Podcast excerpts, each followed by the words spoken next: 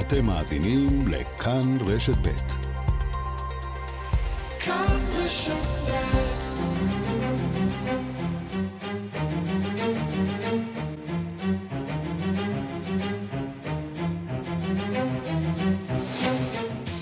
השעה הבינלאומית, מהדורת יום שלישי, אני יואב זהבי, והיום בעולם.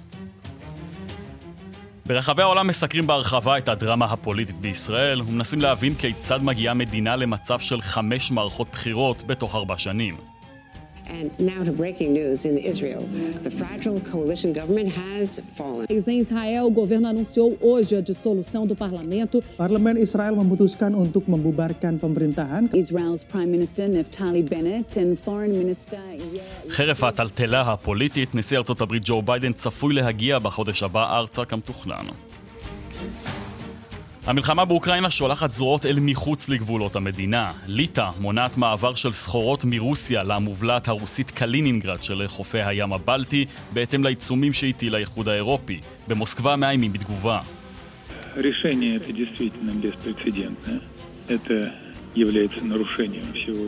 זו החלטה חסרת תקדים, אנחנו מאמינים שהיא בלתי חוקית. נסיק מסקנות בימים הקרובים, כך דובר הקרמלין דמיטרי פסקוב. עדויות מזעזעות מאתיופיה, מאות נרצחו בטבח במדינת המחוז אורומיה.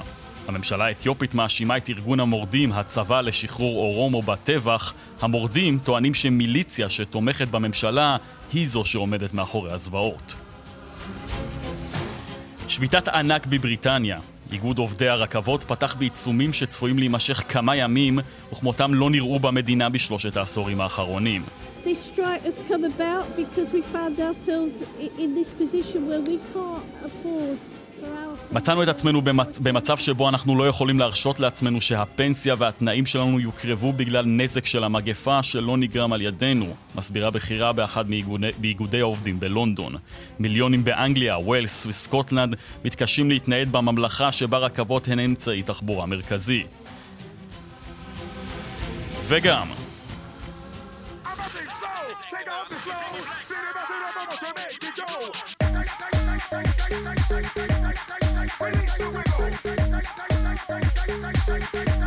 אלה הצלילים של קווין בי, הזמרת האמריקנית ביונסה, ששחררה הבוקר את הסינגל הראשון מתוך אלבומה השביעי, שצפוי לצאת בעוד כחודש.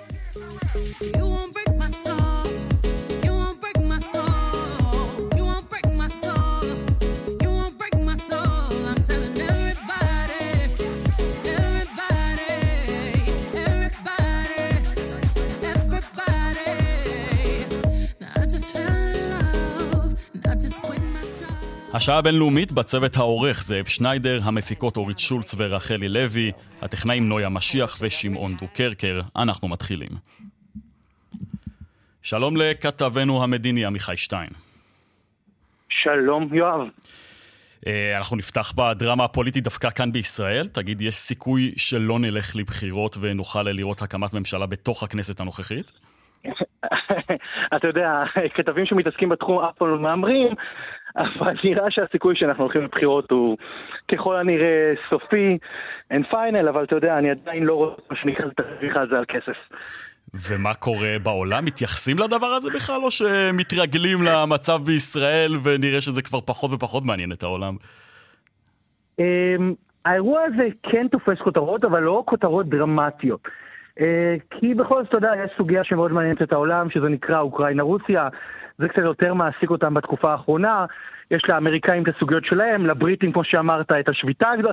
יש לכל מדינה בעולם את הסוגיות שלה, בצרפת יש להם גם משבר פוליטי, אז זה לא שזה תופס כותרות ראשיות, אבל זה כן תופס עניין מאוד גדול, ואני יכול להגיד לך שאתמול אני אה, מדבר עם כל מיני שגרירים או כל מיני הודעות שאני מקבל, ולמעשה שואלים אותי, על מה הבחירות יהיו הפעם?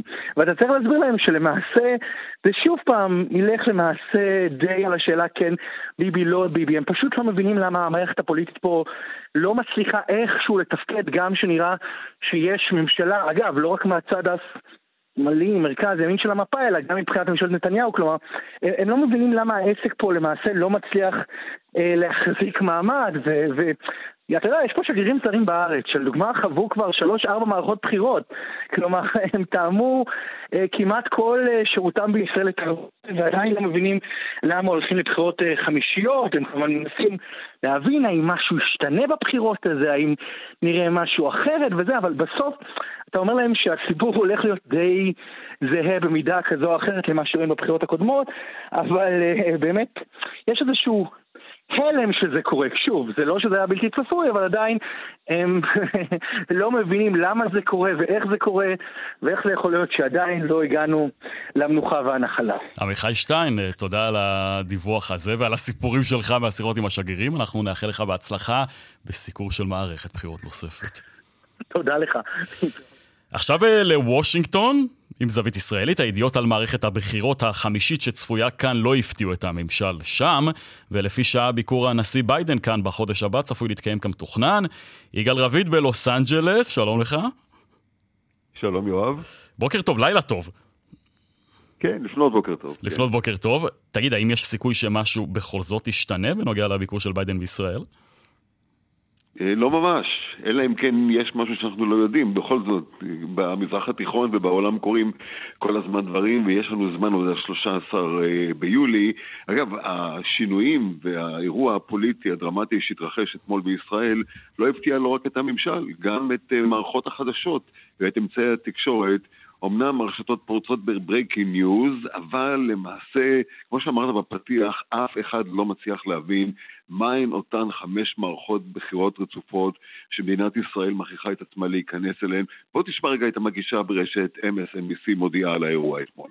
And now to breaking news in Israel. The fragile coalition government has fallen, officially fallen, dissolving parliament, calling for new elections. This is less than a year after it was cobbled together.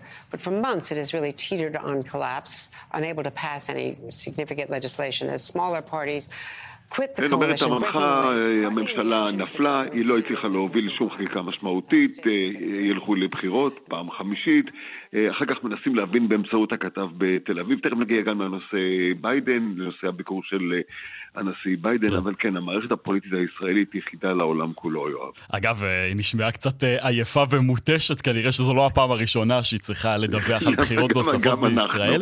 תגיד, כן. ובמצב באמת שבו אנחנו שומעים כל הזמן על המלחמה באוקראינה, אה, המצב של ביידן בתוך ארצות הברית שהוא לא מזהיר עם האינפלציה ובחירות אמצע הקדנציה שהן מתקרבות, זה תופס איזה שהן כותרות בארצות הברית הסיפור בישראל?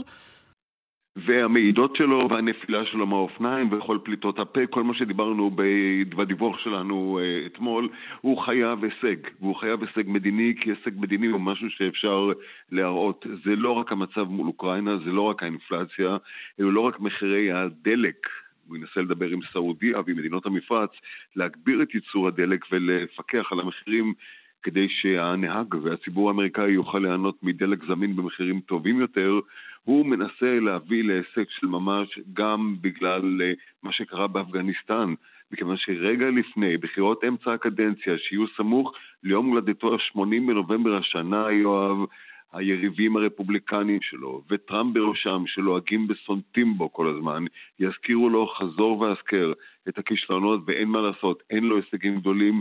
אחוזי התמיכה בו עומדים כרגע סביב 39, ולו היו הבחירות לנשיאות, לנשיאות מקיימות כיום, אין ספק אה, שהוא היה מפסיד. לגבי, אתה שואל לגבי יש שינוי באופי או בסגנון אה, הביקור. אני רוצה להגיד לך משהו, אותם בנט ולפיד היו אמורים להמתין לו בכל מקרה ליד כבש המטוס אה, בתפקידי ראש הממשלה ושר החוץ, הם יהיו שם, אולי בתפקידים הפוכים, אבל אה, לא רק הם יהיו שם. ביקור של נשיא ארצות הברית בישראל הוא הביקור הגדול ביותר שמחייב את ההיערכות הגדולה עם הטקסים והכיבודים. גם נשיא המדינה מגיע לשם, וגורם שאני מדבר איתו אתמול בוושינגטון אומר לי, שים לב, מי שעוד יחכו ליד כבש המטוס, אלו הם האחים הרצוג. זו משפחה פוליטית ישראלית שאמריקאים מאוד אוהבים לשים לב אליה. נשיא המדינה, יצחק הרצוג, אחיו, השגריר בוושינגטון, מייק הרצוג, שניהם בניו של הנשיא לשעבר, חיים הרצוג, גם שגריר, גנרל לשעבר, הם יהיו שם ונתניהו, זו השאלה הגדולה. האם יושב ראש האופוזיציה יגיע לטקס קבלת הפנים? לא ידעתי לענות על השאלה הזאת, אולי אחרים ידעו. אה, האם הנשיא, אה, כמיטב המסורת, יפגוש את אה, ראש האופוזיציה? זו פעם ראשונה שמגיע נשיא ארצות הברית, האחרון היה כמובן ביידן, אה, אה, טראמפ, שהנה ביידן מגיע, האם יפגוש את יושב ראש האופוזיציה, נתניהו? האם יש השפעה למערכת הבחירות ההולכת ומתקרבת אצלנו בביקור של נשיא ארצות הברית? האם זה עובד לטובת צד כזה או אחר? מזכיר לכולנו שקלינטון היה בישראל אחרי ועידת שארם במרץ נכון. 1996, ושנים אחר כך הוא אמר בראיונות שכן, הוא קפץ לישראל אחר כך כדי לעזור לשמעון פרס בהתמודדות שלו מול נתניהו ב-96, לא שממש אה, עזר. נכון. גולת אני... הכותרת. כן. כן, תמשיך, יגאל. מה אתה אומר, סליחה? תמשיך, תמשיך. כן, אני אומר, אני אומר אה, מיד אחרי הביקור בישראל וברשות הפלסטינית, 40 אה, שעות פריצת דרך מדינית לא תהיה כאן, יהיו הודעות, יהיו אה, דברים שהיו כמובן הביקור בכיפת ברזל, אבל ברגע שהנשיא ביידן ממריא מישראל לסעודיה, יש נקודה שאף אחד זה, לא... זה הסיפור הגדול למעשה בביקור הזה, כן. זה הסיפור הענק. הניסיון אולי להביא לאיזושהי פריצת דרך. כולם רומזים על זה ויותר מרומזים ואומרים מי בבית הלבן, מי ביידן בקולו, יאיר לפיד לפני כמה ימים, השגריר האמריקאי בארץ, כולם מדברים על איזושהי פריצת דרך בנורמליזציה ביחסים שבין ישראל לערב הסעודית. אנחנו נצטרך לחכות ולראות. בכל מקרה, בג'דה יקיים אה, הנשיא ביידן פסגה אזורית עם מדינות אה, המפרץ. איראן, כמובן, הנושא על הכוונת. זה יהיה גם מול ישראל. ההבטחות, ואנחנו נצטרך לחכות ולראות. יהיה כרגיל מעניין, יהיה כיף לארח את אה, נשיא ארצות הברית. יגאל רביד. ואנחנו נמתין. אנחנו ממתינים לביקור הזה, וגם למה שיביא איתו בעניין הנפט, הנשיא ביידן, שממשיך כאמור מישראל לסעודיה, וזה הנושא הבא. כאמור, הנשיא האמריקני צפוי להגיע בעוד כחודש לא רק לישראל, אלא גם לסעודיה, ויורש העצר הסעודי, מוחמד בן סלמן, שבינו לבין הנשיא ביידן יש דם לא כל כך טוב. מאז הרצח של העיתונאי ג'מאל חשוקג'י, יצא אתמול לסיור בכמה מדינות באזור, אמש הגיע למצרים, נגיד שלום לכתב התחום העולם הערבי, עמרי חיים. שלום יואב, נכון, בית המלוכה הסעודי עדכן הלילה באופן רשמי כי יורש העצר הסעודי, מוחמד בן סלמן, יצא לסיור אזורי שיכלול את מצרים, ירדן וטורקיה, במהלכו ייפגש עם מנהיגי המדינות וידון ביחסים איתן. אמש נחת בן סלמן בקהיר, את פניו קיבל נשיא מצרים עבד אל פתאח א-סיסי, כך זה נשמע שם הלילה.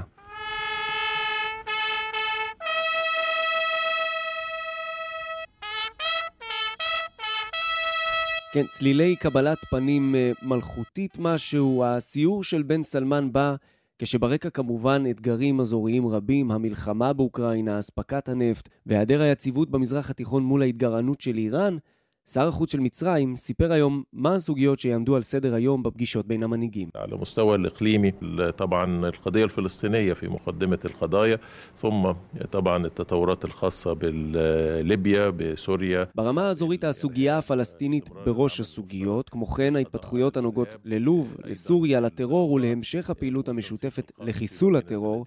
שוקרי הוסיף כי בעת הזאת יעלו גם ההתפתחויות הקשורות במשבר הכלכלי העולמי אחרי מגפת קורונה והשלכותיה על שתי המדינות. עוד סביב הביקור בסעודיה דיווחו היום כי שר המסחר של הממלכה הודיע על חתימת 14 הסכמים בין סעודיה למצרים בערך של כ-8 מיליארד דולר. מחר יגיע בן סלמן לטורקיה, ונגיד עוד מילה על עיתוי הסיור האזורי של בן סלמן, על רקע אותם אתגרים שציינו, כזכור, בחודש הבא יבוא לאזור נשיא ארצות הברית ביידן וישתתף בפסגה בסעודיה עם מנהיגים מהמפרץ, מצרים וירדן, ואנחנו מבינים שלמרות ניסיונותיו של ביידן להתחמק מלהגיד את זה בפה מלא, הוא גם ייפגש עם בן סלמן ולא רק במסגרת ההשתתפות המשותפת שלהם באותה ועידה. זה כמובן מאורע משמעותי בצל ההתנגדות החריפה של הממשל בשנים האחרונות לתת לגיטימציה לבן סלמן אחרי פרשת רצח העיתונאי ג'מאל חשוקג'י, שלפי ה-CIA האמריקני, יורש העצר הסעודי הוא שעמד מאחוריו. אבל יואב, בעיתות כאלה של משבר דלקים, איראן מתגרענת והשיח על יצירת ברית אזורית מולה, נראה שאינטרסים מסוימים ריאל פוליטיים עולים על ערכים, אידיאלים ומוסר הומניטרי שלפיהם ניסה להתנהל הממשל האמריקני בעניין סעודיה. השעה הבינלאומית חזרנו, עכשיו אנחנו לעימות החדש בין רוסיה למערב, המובלעת קלינינגרד. במוסקבה זימנו לשיחת נזיפה את שגריר האיחוד האירופי בעקבות החלטת ליטא לחסום מעבר סחורות ונוסעים מרוסיה לטריטוריה שלה שנמצאת לחופי הים הבלטי. בתוך כך גורלם של שני החיילים האמריקנים שלחמו בצד האוקראיני ונעצרו על ידי צבא רוסיה לוט בערפל. נגיד שלום לכתב תחום החוץ בן יניב. כן, שלום יואב, ובאמת עשרות שנים לא הייתה מלחמה בסדר גודל כזה באירופה, והיום, כמו הרבה דברים ששבו לחיינו בגלל המלחמה הזאת, גם מקום כמו קלינינגרד חוזר אה, מקום שאנחנו שוב מדברים עליו, והטריטוריה הרוסית הזאת, המובלעת, שלא גובלת עם רוסיה וגובלת בליטא ובפולין, שלפני מאה שנה הייתה בכלל חלק מפרוסיה המזרחית, והיום היא מוצב קדמי של הרוסים, גם מקום שמאכלס את הצי הרוסי ותוכנית הגרעין הרוסית, היום היא במוקד העימות בין רוסיה למערב. וליטא, בטענה כי היא מחויבת לעיצומים של האיחוד האירופי, החליטה בשבוע שעבר להפסיק את תנועת רכבות המסע בשטחה, וכפועל יוצא את תנועת הסחורות בין רוסיה לאותה מובלעת רוסית כלינינגרד של הים הבלטי. רוסיה טוענת כי גם מעבר נוסעים מוגבל וכינתה את הצעדים חסרי תקדים ולא חוקיים וגם שלחה איום לפיו תנקוט בפעולות כדי להגן על האינטרסים שלה. גם אה, ראש הסוכנות לביטחון לאומי של רוסיה מבקר בשעה זו במובלעת הרוסית. ג'וזפ בורל, האחראי על יחסי החוץ של האיחוד האירופי, מבטל את הטענות הרוסיות וטוען כי הליטאים לא ביצעו שום דבר שחורג מהעיצומים המוכרזים של האיחוד האירופי, כך הוא נשמע. First, there is no blockade. The land transit between Kaliningrad and other parts of Russia has not been neither stopped nor banned. Fact number one. Fact number two. Transit of passengers and goods that are not sanctioned continues. כן, אז אלו הדברים אה, של בורל, שבאמת במקביל אה, דוברים רוסים ממשיכים להגביר את אה, סף המתיחות בין רוסיה למערב. כשהם רואים את הצעד הזה, גם של הליטאים וגם מה שהיה לפני כמה חודשים, ההצטרפות של שוודיה ופינלנד, ההצטרפות המתקרבת של שתי המדינות האלה לנאטו, הם רואים בכך עוד התקרבות של המערב אל עבר הגבולות של רוסיה, ובשטח, יואב, הלחימה ממשיכה להתמקד בדונבאס, ובעיקר סביב העיר סבורו דונייצק. כשלפי חלק מהדיווחים נראה שידם של הרוסים שם על העליונה, והכוונה היא להתיש את הכוחות האוקראינים בעיר לפי אותו תסריט כמו זה שראינו במריופול לפני כחודשיים, ובינתיים גורלם של שני מתנדבים אמריקנים בצבא אוקראינה שנפלו לידי הרוסים עדיין לוט בערפל, והלילה תגובה רוסית ראשונה, דמיטרי פסקוב, דובר הקרמלין, אומר בריאיון ל-NBC כי הם שכירי חרב ולכן לא מוגנים תחת אמנת ג'נבה לשבויי המלחמה, כך הוא נשמע. Soldiers of fortune, and they were involved in illegal activities on the territory of Ukraine. They were involved in firing and shelling our, our military personnel. They were in danger. כן, אז דמיטרי פסקוב אומר גם בהמשך שהוא לא שולל את האפשרות לעונש מוות על אותם שני חיילים אמריקנים שהתנדבו לצד האוקראיני. בינתיים בארצות הברית שומרים לפחות מבחינה פומבית על שקט מסוים בכל הקשור לגורלם של שני האזרחים האמריקאים. ונסיים עם פסגה של שני קומיקאים וגם שני יהודים די בכירים צריכים לומר, ולודימיר זלנסקי ובן סטילר אתמול בקייב, ככה נשמע המפגש. It's really wonderful. You're my hero. You're amazing. Oh, yes. Right. No, as, as uh, you quit a great acting career for this. כן, אז סטילר מכנה את זלנסקי הגיבור שלי ומחמיא לו על קריירת המשחק הקודמת של המנהיג האוקראיני. ולכך משיב זלנסקי שהקריירה שלו בתחום הקומדיה והמשחק לא הייתה מוצלחת כמו זו של סטילר. שחקן הקולנוע האמריקני נפגש אתמול בקייב עם נשיא אוקראינה כחלק מתפקידו של השחקן כשגריר סוכנות הפליטים של האו"ם, אז בינתיים זלנסקי ממשיך לקבל את אותם חיבוקים מהוליווד, אבל צריך לומר בשטח זה לא נראה טוב, לפחות לא באזור דונבאס. כן, סטילר לא השחקן האמריקני הראשון שמגיע להיפגש עם אה, זלנסקי. כתב חדשות החוץ בן יניב, תודה רבה על הדיווח הזה. תודה, יואב.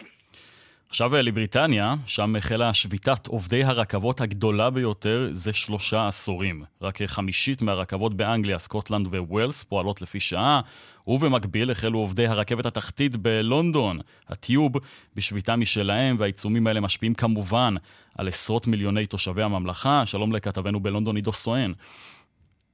שלום, שלום יואב, כן, אה, שתי השביתות האלה... אני חייב להגיד לך, אגב, לפני שאנחנו מתחילים, שאני ראיתי תמונות מתחנת ווטרלו, והתמונות האלה פשוט יוצאות דופן, אה, די מדהימות, תמונות מרחפן שבהן נראות פשוט עשרות רכבות. חוסמות שם את מסילות הרכבת. אה, אני ממליץ לצפות, רדיו זו לא, זו לא פלטפורמה של צפייה, אבל אני ממליץ לצפות בתמונות האלה באמת יוצא דופן. ולמה זה קורה, עידו? אז זהו, ששביתת הרכבות הגדולה, שהיא באמת 40 אלף עובדי רכבות שובתים גם היום, גם ביום חמישי וגם בשבת, הרקע היא למעשה רפורמות שהממשלה מנסה לקדם בתשתית של הרכבות, במודרניזציה של, של איך הרכבות יפעלו. ובמקביל שחיקה בשכרם של העובדים והקיצוץ אה, אה, במספר העובדים לטובת אותה אוטומציה בטווח הרחוק. אבל באמת יואב צריך להבין את ההקשר הרחב, שהוא מגיע עד לקורונה. אה, במהלך הקורונה צנח למעשה מספר הנוסעים, בעיקר הקומיוטרס, מה שנקרא מי ש... יוממים, אה, כן.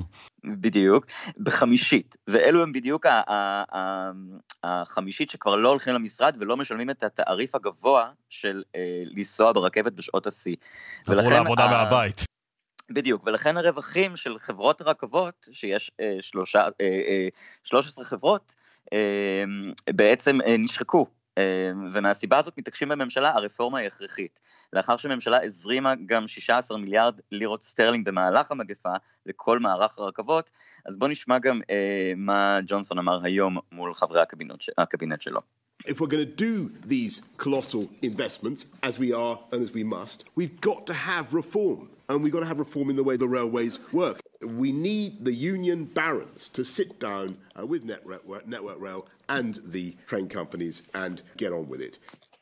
כן, צריך שהרפורמה אה, ברכבות תצא לדרך, וזה דבר הכרחי, והוא קורא לראשי הארגון לשבת אה, למשא ומתן עם יושב, יושב, יושב הראש של איגוד הגג של חברות הרכבות, כזכור, כל מערך הרכבות בבריטניה כבר הופרט בשנות ה-80 אה, על ידי תאצ'ר וממשלתה, וכיום אה, בעצם מורכב מחברות שונות שמפעילות את הרכבת. אה, מצידם טוענים איגודי העובדים שלא ייתכן שאנשים שעובדים במשרה מלאה יקבלו למעשה פחות כסף, אה, בזמן שהמחירים אה, עולים בקצב כמותו לא נראה מזה 40 שנה. האינפלציה משתוללת ולמעשה השכר שלהם נשחק. המזכיר הכללי של שר האוצר כבר הכריז כי אין אפשרות להעלות את שכר העובדים במשק באופן שידביק את עליית המחירים, כיוון שזה רק יחמיר את האינפלציה, כך שכרגע יואב המחלוקת היא סביב העלאת השכר המוצעת ופיטורים של 2,500 עובדים. אז חברות רכבות הציעו עלייה של 2% בלבד בשכר העובדים, איגודי העובדים דורשים 7% העלאה. בואו נשמע מה אמר יושב ראש ארגון הגג של חברות הרכבות, סטיב מונטגומרי, היום ב-BBC 4. We want to give people a pay rise. We're not saying that we don't, but that can only be achieved if we get reform. And the quicker we sort out reform, that means that we can then look at how much funding is available. כן, אנחנו רוצים להעלות שכר, הוא אומר, אבל רק באמצעות הרפורמה המוצעת נוכל לעשות את זה. גרן שפס, אה, שר התחבורה, אמר בריאיון הבוקר שצריך לשנות את החוק של השביתה, כדי שבמקרים של שביתה כמו היום, תהיה למעשה אפשרות לעובדי סוכנויות תעסוקה למלא את מקום העובדים. זו כמובן, אה, כאמור, תוכנית שנויה במחלוקת, שכבר אה, זכתה לביקורת על ידי גם יושב ראש ארגון העובדים, גם סוכנויות השמת עובדים. כרגע לא נראה שיש פתרון, אין כל כך התקדמות במשא ומתן, ומיליוני, מיליוני אזרחים ותושבים יצטרכו וצריכים לספוג כרגע את התוצאות של השביתה הזאת. כן, והרכבות uh, בבריטניה הם כלי תחבורה מאוד מאוד מרכזי, אין כמעט uh, אדם שלא משתמש בהם, uh, ודאי אם אין לו רכב באופן יומיומי. עידו סואן, כתבנו בבריטניה, אנחנו מקווים שלך תהיה דרך להגיע למקומות שאליהם אתה צריך להגיע. אני בינתיים בבית, כן, אבל יש לי אופניים, תודה לאל. אוקיי, זו גם אפשרות. ממליץ, כן. ממליץ בחום. תודה, יואב. תודה לך. ביי ביי.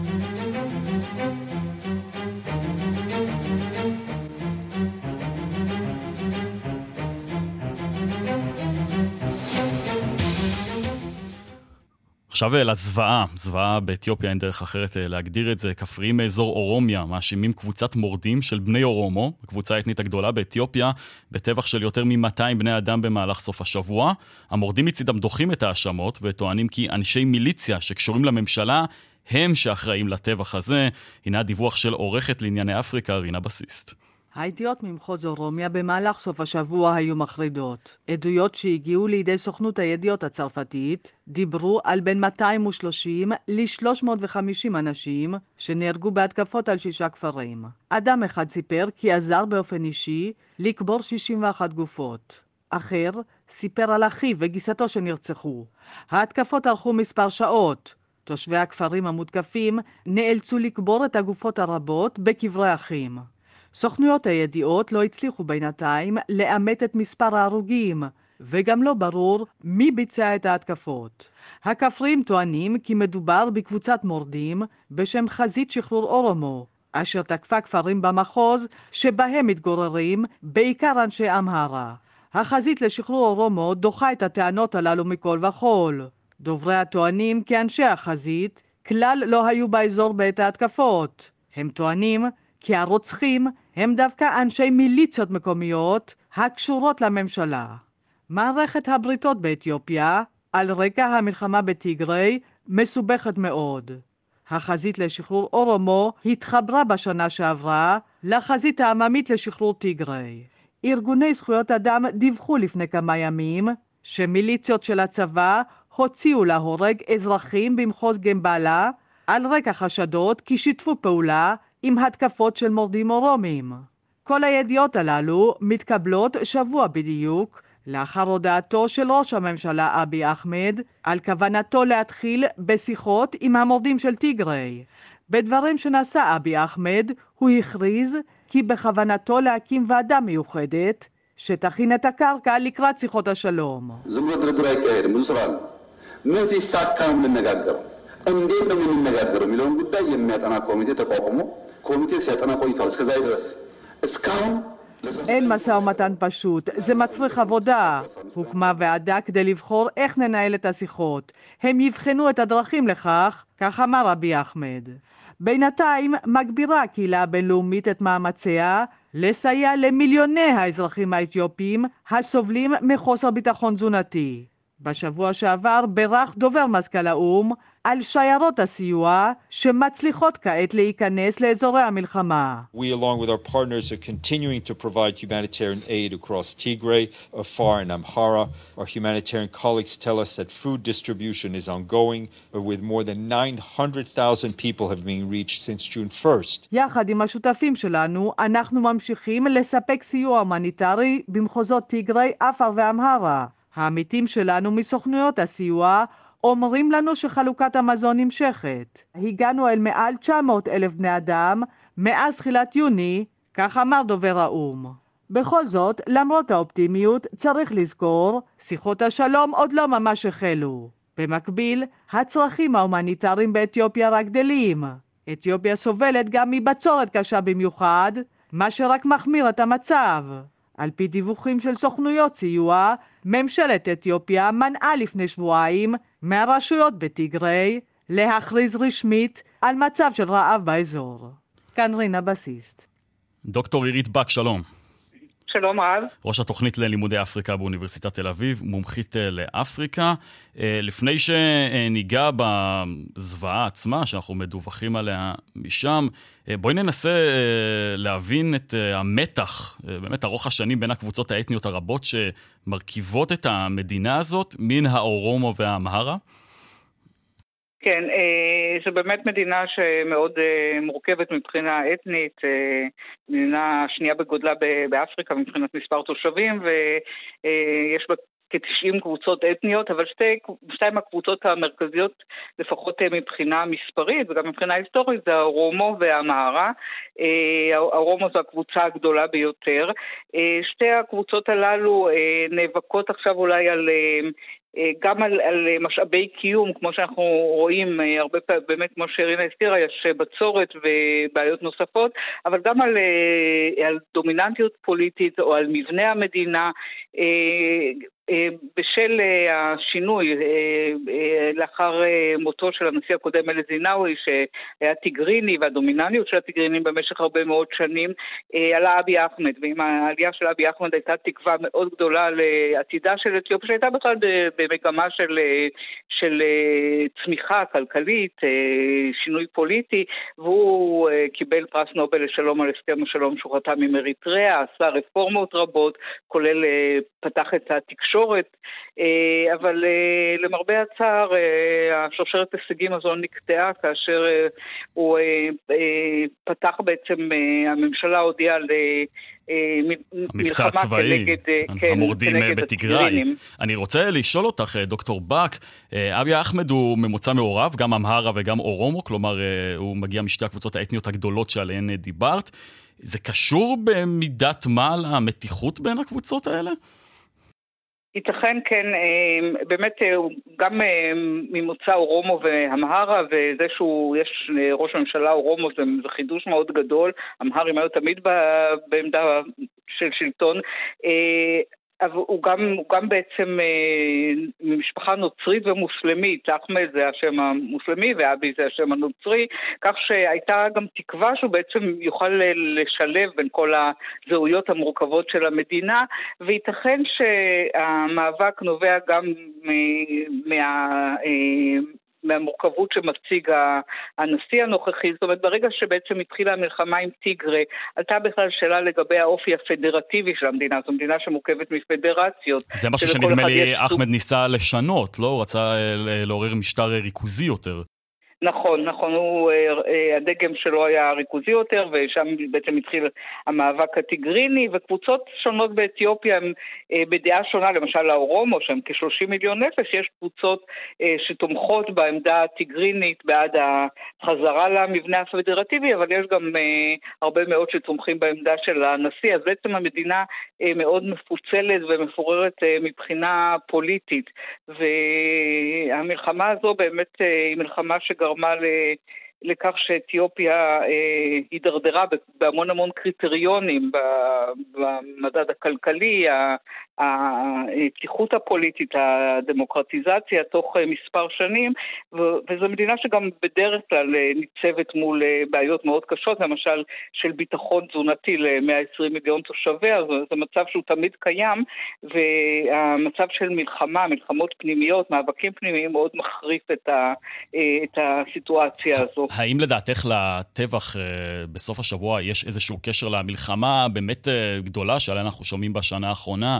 אה, במחוז תיגראי, או שמדובר אה, באיזשהו אה, משהו שקשור בעצם לתמונה הגדולה של המתחים האתניים בין הקבוצות השונות? זה קצת קשה לדעת, מכיוון שאין הרבה מאוד אה, מידע. המידע הרבה פעמים הוא גם חסום, הרבה פעמים קשה מאוד אה, להגיע לאינטרנט, אה, לרשתות מהמקומות הללו, אז הרבה פעמים זה מבוסס על שמועות. במלחמה שהייתה עם טיגר כל הזמן היו שמועות שכובשים את אדיס אבבה או לא כובשים, אבל קשה מאוד לדעת.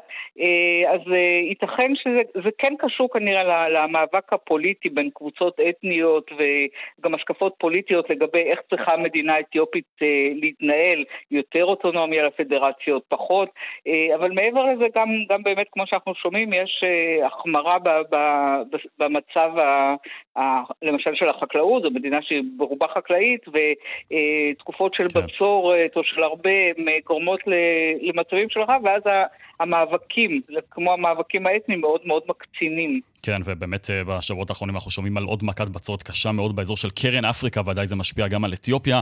אה, דוקטור עירית בק, ראש התוכנית ללימודי אפריקה באוניברסיטת תל אביב, תודה רבה לך על השיחה הזאת. תודה רבה. עכשיו אה, אנחנו עם בשורה לתושבים של השכנה שלנו מצפון, לבנון. שר האנרגיה שם חתם היום על הסכם סופי ליבוא גז טבעי ממצרים, שאמור אולי סוף סוף לפתור את בעיית החשמל הבאמת אקוטית שהמדינה הזאת אה, סובלת ממנה בשנים האחרונות. כתבנו לענייני ערבים רועי קייס, יכול להיות שהשמחה קצת מוקדמת? אה, כן, אז צהריים טובים יואב. סך הכל אין ספק שזו בשורה משמחת על הנייר, כיוון שבאמת סוף סוף נחתם הסכם סופי שאמור uh, לייבא 650 מיליון מטר מעוקב uh, של גז טבעי ממצרים ללבנון, לתחנת uh, דיר עמר אה, בצפון המדינה, זה אמור לעבור דרך הצינור הערבי, דרך אה, ירדן וסוריה, 650 אה, מיליון מטר מעוקב כל שנה, וזה אמור להוסיף כביכול 4 שעות חשמל נוספות ללבנון, לכל לבנוני. צריך להגיד שבלבנון כרגע התושבים רובם משתמשים בגנרטורים פרטיים, כלומר לא מסתמכים על רשת החשמל של המדינה, שמספקת כמות שעות מצומצמת של חשמל אם uh, בכלל, גם אנחנו בשנה האחרונה התבשרנו על לא מעט הפסקות חשמל כלליות ברחבי המדינה לזמנים די ממושכים, ככה שזה בהחלט uh, uh, בשורה uh, חשובה. והנה דבריו של שר האנרגיה הלבנוני, ווליד פיאד, במסיבת העיתונאים, אומר שסך הכל יש סיבה לאופטימיות. تنطلق أهمية هذا العقد على المستوى الوطني من كونه سيؤمن عند تنفيذه تغذية كهربائية تصل إلى أربعة ساعات إضافية في لبنان. לובנן הוא באמס אל-חאג'ה כן, אז אה, זה זהו שר האנרגיה הלבנוני, ווליד פיאד, שאומר שכאשר ההסכם ייושם, אז זה באמת יוסיף ארבע שעות אה, חשמל נוספות. עכשיו, לגבי למה אני קצת חושב שהשמחה מוקדמת, קודם כל צריך אור ירוק אמריקני. צריך לזכור שהחשמל, הגז הזה, אמור לעבור דרך סוריה, יש סנקציות אה, בינלאומיות על סוריה, סנקציות אמריקניות, כלומר ארה"ב צריכה להחריג את סוריה בהקשר הזה, עדיין לא התקבל אישור סופי, למרות שזה הולך לכיוון הזה, וגם יש עניינים לוגיסטיים שצריך להבין עד כמה הצד הלבנוני מוכן וערוך לקבל את ה- את הגז הזה, ולכן אני חושב שסך הכל על הנייר בשורה משמחת, אבל עדיין לא בטוח שזה יהיה כל כך בזמן הקרוב, אה, ועדיין אני חושב שאם אני לבנוני היום, אז אולי קצת משהו טוב קרה היום. אני בטוח שאתה תמשיך לעקוב ולעדכן אותנו. עוד ארבע שעות חשמל במדינה שכמעט ואין בה חשמל בשנה כן. האחרונה זו בהחלט בשורה לא מסוימת. מובן מאליו. שום דבר בלבנון לא מובן מאליו, כמו שאנחנו יודעים. רועי קייס, תודה רבה. תודה. השעה הבינלאומית, כינוס מיוחד של איגוד הארגונים היהודיים באירופה שנערך בבודפשט בהשתתפות נציגים בכירים של האיחוד האירופי, פנה בהצעות למנהיגי מדינות היבשת לשפר את החיים היהודיים. איך זה אמור לקרות? התשובות בכתבה של גדעון קוץ מבודפשט. מנהיגי הקהילות המאוגדים באיגוד הארגונים היהודיים באירופה התכנסו בבודפשט תחת אמצעי ביטחון קפדניים בנוכחותם של נציגים בכירים וחברי פרלמנט ממדינות האיחוד האירופי כדי לדון בנושאים הדחופים שעל הפרק המעיקים על יהודי היבשת, בתוכם המצב שיצרה המלחמה באוקראינה, אך גם חופש הפולחן הדתי המאוים על ידי איסורי השחיטה הכשרה, כמו בבלגיה שם בוטלה רוע גזרה באזור בריסל בלבד, התגברות האנטישמיות ועוד. הפעם פנה הכנס בהצעות מעשיות לממשלות האיחוד האירופי על בסיס סקר ראשון מסוגו שבחן את איכות החיים היהודיים וביצועי 12 ממשלות באירופה לגבי הפרמטרים המרכזיים הנדרשים לקיום חיים יהודיים תקינים כמו פעילות נגד אנטישמיות, הבטחת ביטחון וחופש דת ועד להצבעות בעד או נגד ישראל באו"ם. חלק מהנתונים האלו, כשחשפנו אותם בפני אה, ועדה סגורה של ראשי קהילות יהודיות, אה, היו, אה, הדהימו אותם, ולכן צריך לזכור שהעובדה שחברים או תושבים ושכנים מחייכים אלינו ברחוב, והממשלה בדרך כלל היא ידידותית ונענית לפניות שלנו, אה, זה לא אומר שהממשלה באמת עושה את המרב האפשרי כדי להבטיח חיים יהודיים. לדברי נשיא איגוד הארגונים היהודים, הרב מנחם מרגולין, אין כוונה להתנגח במדינה זו או אחרת, אלא ליצור תשתית השוואתית שתאפשר למדינות ולקהילות נקיטת צעדים מעשיים. מצד אחד, אה, אנחנו תמיד רואים גינוי לאנטישמיות מקיר לקיר בכל מדינה, תמיד כשיש משהו, וכל כך הרבה מנהיגים מדברים על החשיבות של הקהילה היהודית לחיים היהודיים ביבשת, ובמקביל אנחנו ממשיכים לראות אה, יותר קהילות שבהם היהודים מרגישים אה, חוסר ביטחון, אה, רואים עלייה באנטישמיות, רואים יותר יהודים שפחות מרוצים מהחיים היהודיים באירופה. סגן ראש ממשלת הונגריה, זולט סימין, הדגיש את פעילות ממשלתו להגנת הקהילה היהודית ולמלחמה באנטישמיות ובהכחשת השואה, כולל פעולה נגד הגורמים הניאו-נאצים, שעורכים מדי פעם הפגנות. לדבריו, הונגריה מנעה לחלוטין את האנטישמיות אה, מהאסלאם הפוליטי הקיצוני בכך שהקימה חומה ואסרה על ההגירה הבלתי חוקית. היא תומכת בשחיטה הכשרה ומספקת בשר כשר למדינות אחרות. סמין אמר לנו כי בכוונת ארצו להמשיך ולמנוע החלטות ומדיניות אנטי-ישראלית באיחוד האירופי ולהתנגד למימון ארגוני טרור על ידי אירופה. Elegendő azt is, amikor bizony olyan szervezeteket akartak támogatni, akik legalábbis közel állnak a terrorizmushoz. Including we condemn also when in the, in the European במקביל היא תפעל ליישום ההסכמים הכלכליים מישראל שהאיחוד הקפיא בשנים האחרונות ותמשיך לפתח את יחסי הכלכלה שלה עם ישראל שנמצאים כבר עכשיו בדרגה גבוהה. הונגריה מכירה בירושלים כבירת ישראל אך לא תעביר את שגרירותה לשם בכפוף למדיניות האיחוד האירופי. סגנית נשיאת הפרלמנט האירופי ניקולה בר העומדת בראש הקבוצה נגד האנטישמיות באה לספר למתכנסים על הצעדים הננקטים בנושא זה וסגן שר הפנים היווני סטברוס קלפטיס הודיע על הקמתו של מוזיאון השואה מן הגדולים בעולם בסלוניקי. כאן גדעון קוץ, בודפשט.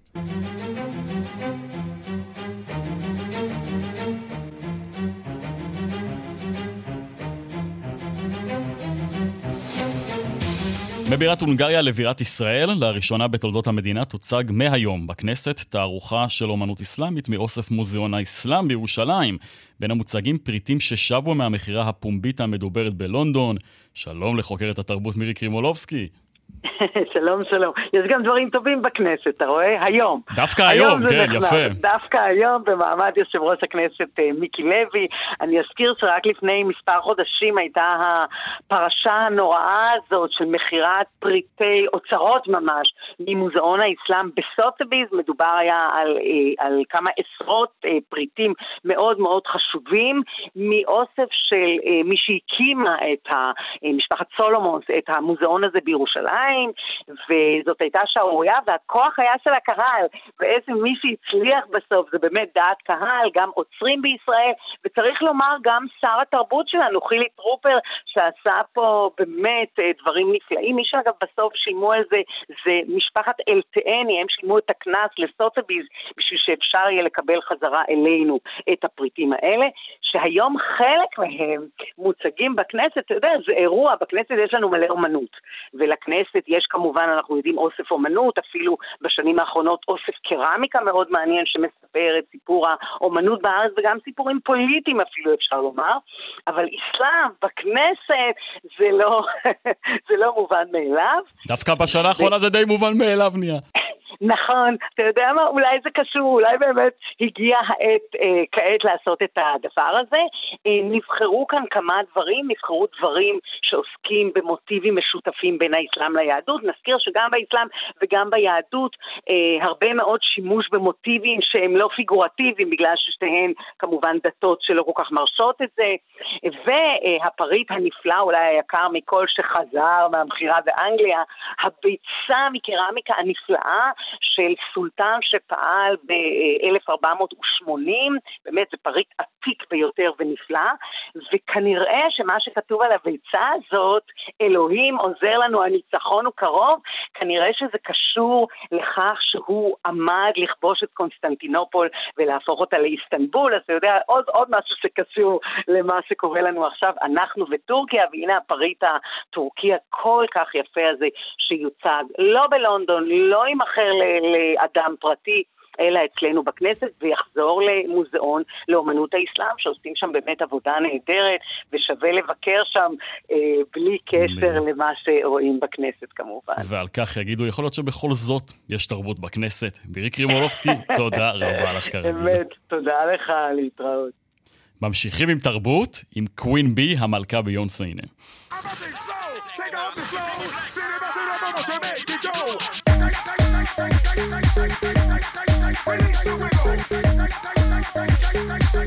כן, כן, אלה הצלילים מהשיר החדש של הזמרת וכוכבת העל האמריקנית ביונסה. היא שחררה הבוקר את השיר הזה, Break My Soul שמו, סינגל ראשון מתוך האלבום השביעי שלה, שנקרא רנסאנס, ויצא ב-29 ביולי. מוקדם יותר שוחרר הסינגל ביוטיוב ובפלטפורמות, סליחה, הזרמת המוזיקה השונות. האלבום החדש שכולל 16 שירים, מגיע, 16 שירים, מגיע 6 שנים לאחר שהוציאה את אלבומה הקודם למונייד. בתקופה שעברה מאז, שברה ביונסה בשנה שעברה את שיא הזכיות בגרמי עבור אישה וזמרת. היא אספה אז את הפסלון ה-28 בקריירה שלה. בחודש אפריל האחרון הייתה גם מועמדת לראשונה בטקס האוסקר עם השיר שלה "Be Alive", שכתבה וביצעה בפסקול הסרט משפחה מנצחת. הנה הצלילים החדשים של קווינבי.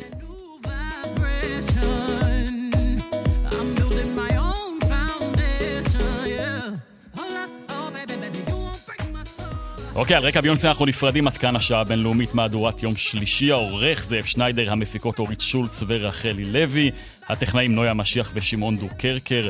אני אוהב זהבי, ערן סיקורל, ישוב לכאן מחר באותה שעה, שתיים בצהריים, עד אז להתראות. Release your job, release the time, release your dream, release the stress, release the